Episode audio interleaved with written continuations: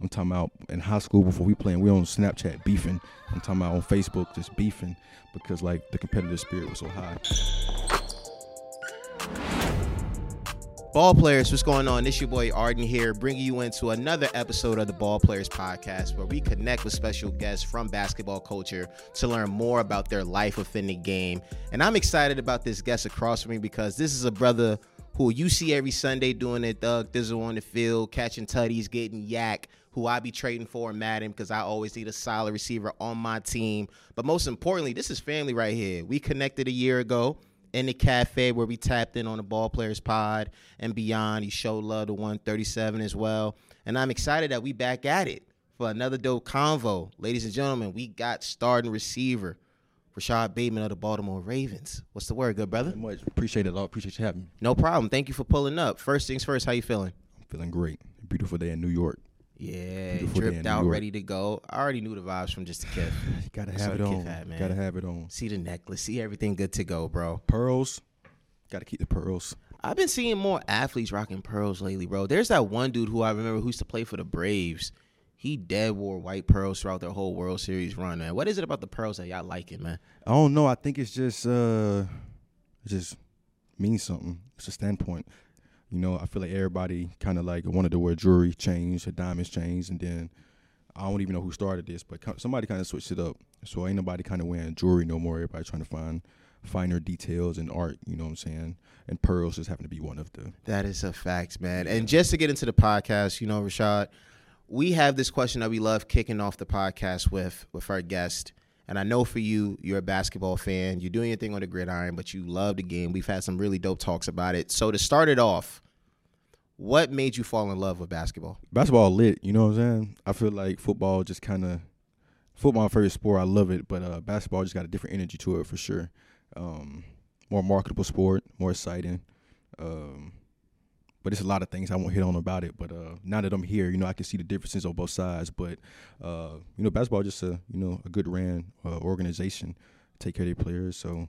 Um, so from my perspective now, I just look at it a lot different, and you see a lot of basketball players hip to culture, hip hop culture. Um, you don't really see too many football guys, you know what I'm saying, out there doing that. So I think that's a major difference. What made me fall in love with it. Coming from where you come from, down south, South Georgia. Yeah, I just Georgia. wanted to correct that because I yeah, remember South you, Georgia, not Atlanta, nah, nah. I remember you saying South nah, Georgia. South you Georgia, was hyped yeah. up about that, yeah. being proud to rep from the crib. For you, right, playing sports in South Georgia, and with basketball being one of them, what was some of your earliest memories when you was touching the court? My first time dunking. That's all I was trying to do when I played basketball. That was my How only young goal. were you when you was dunking? Uh, my first dunk was in ninth grade. Fire. Yeah, yeah, I was in ninth grade, um, and I was in Lowndes County, uh, a tournament with my team, and got my first dunk. And ever since then, I didn't look back. So just started catching bodies after that. There was a guest that we had on the podcast yesterday. Shout out to the homie Trey got bounced. Um, living in Jersey now, building up in Jersey, but he grew up in North Carolina. So the one thing that he said, and I want your thoughts on this, whether you agree or not, was when he came up here to East Coast, he saw how a lot of ball players up here on the court were more skillful, but down south they're far more athletic. Do you agree or disagree with that? Somewhat disagree, somewhat agree. Um, I feel like everybody around the United States or across the world got the skill um, to play basketball to do anything. I think down south is the mentality. Uh, the way people think, you know, the way and what it means to them is different. Uh, the way they go about handling it is different because down south, that's all we got. You know what I'm saying? It was like, it was like the mud, so everybody went hard at what they got going on, no matter if they was good or bad. And some people was horrible at basketball, but they made the team just because they had the heart and you know what I'm saying.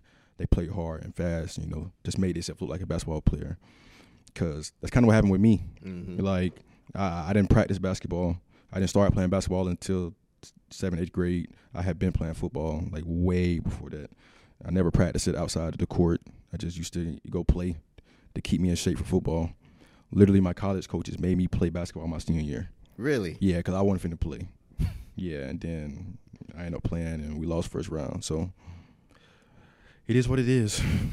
and I want to get into that because you know that was something I was really intrigued about talking to you about, which is like – the dynamic between football and basketball players, especially when y'all in the same proximity. Because from afar and even up close when I was in school, right? There was either friendly banter or a legit rivalry. Like, yo, we're the better athletes. We bag more chicks than y'all. We're more successful, et cetera, et cetera. For you growing up, what was that dynamic like? Especially because you saw it from both sides. You hooped literally, and you also was doing your thing on the field. Basketball, definitely, you go feel like that man. You go feel like him. You know what I'm saying? Him. him. But football, you know, it was tough down where I'm from because like we weren't really good until my senior year. Uh, we was good in 06 and 08, I think it was, and then like we went on like a dead dry spell until like 2018 when I graduated.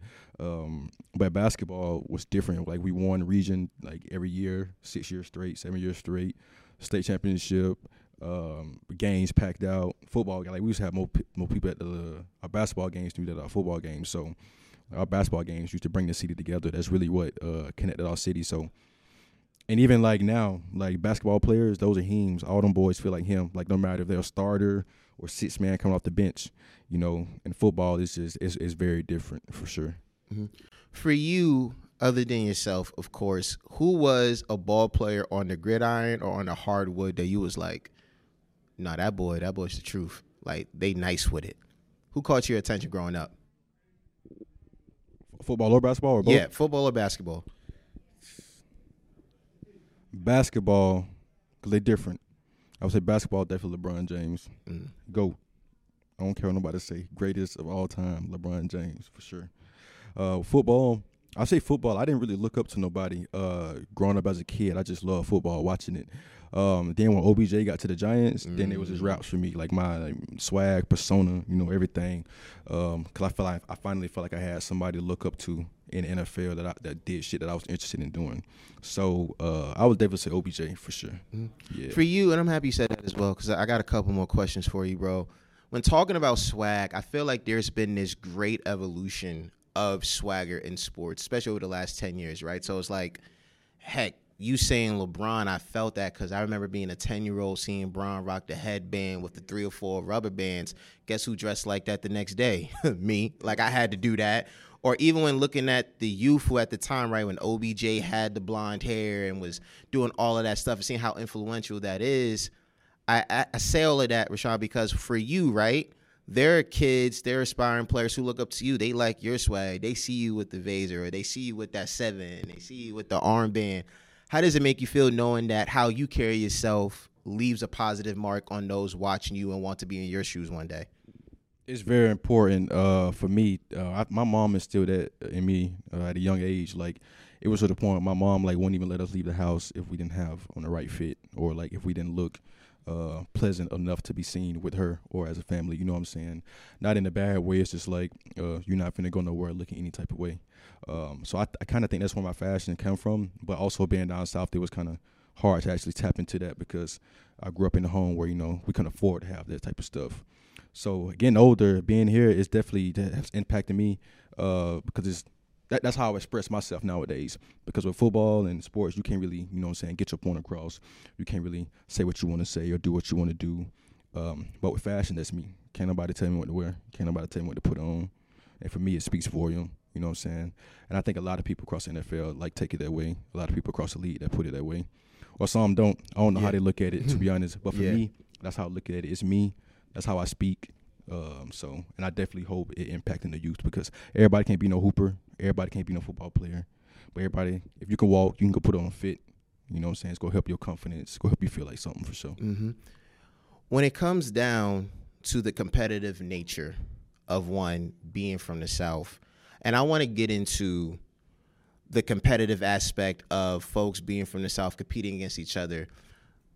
Are those state rivalries real? Like being a Georgia boy, do y'all really feel a way about man? Somebody from Florida, somebody from the Carolinas, really think they got it uh, us like that? Is that real? As a, as a naive New Yorker, I have to ask because it seems like it is, but at the same time, it may not be. But I really want to know, like, is there that true rivalry between states for how y'all compete and what type of pride y'all be on? Uh, yeah, that's real. Like, you can call it like some people call it hating, some people call it competitive, but like growing up down south, this is how we competed. And it just even wasn't with other states. Like my biggest rival was Colquitt County, Moultrie. That's 30 minutes from me. I'm talking about in high school before we playing, we on Snapchat beefing.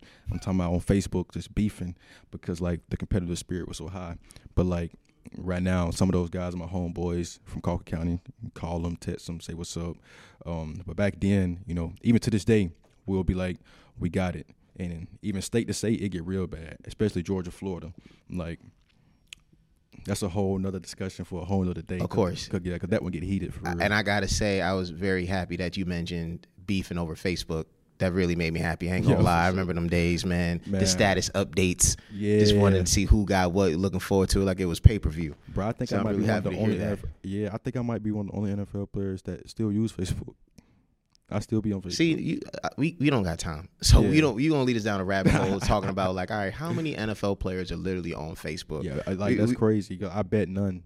I bet like it's rarely any. But like at the same time, that's how I keep in touch with like what's going on back home. You know, keep in touch with my people back home because I'm Mhm. not gonna have everybody on every other, you know what I'm saying, Mhm. social media platform. But Facebook, that's where and Facebook lit, man. You might you might find some on there. You never know. So you gotta keep your eyes open for sure. Last question I got for you, bro. At the top of the show, I asked you what made you fall in love with basketball.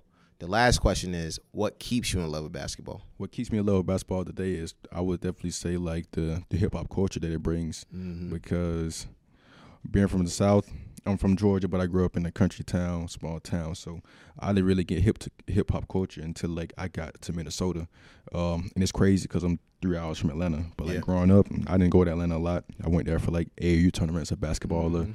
Some type of sporting event. Um, but now when I watch it, you know, it's guys putting on fits.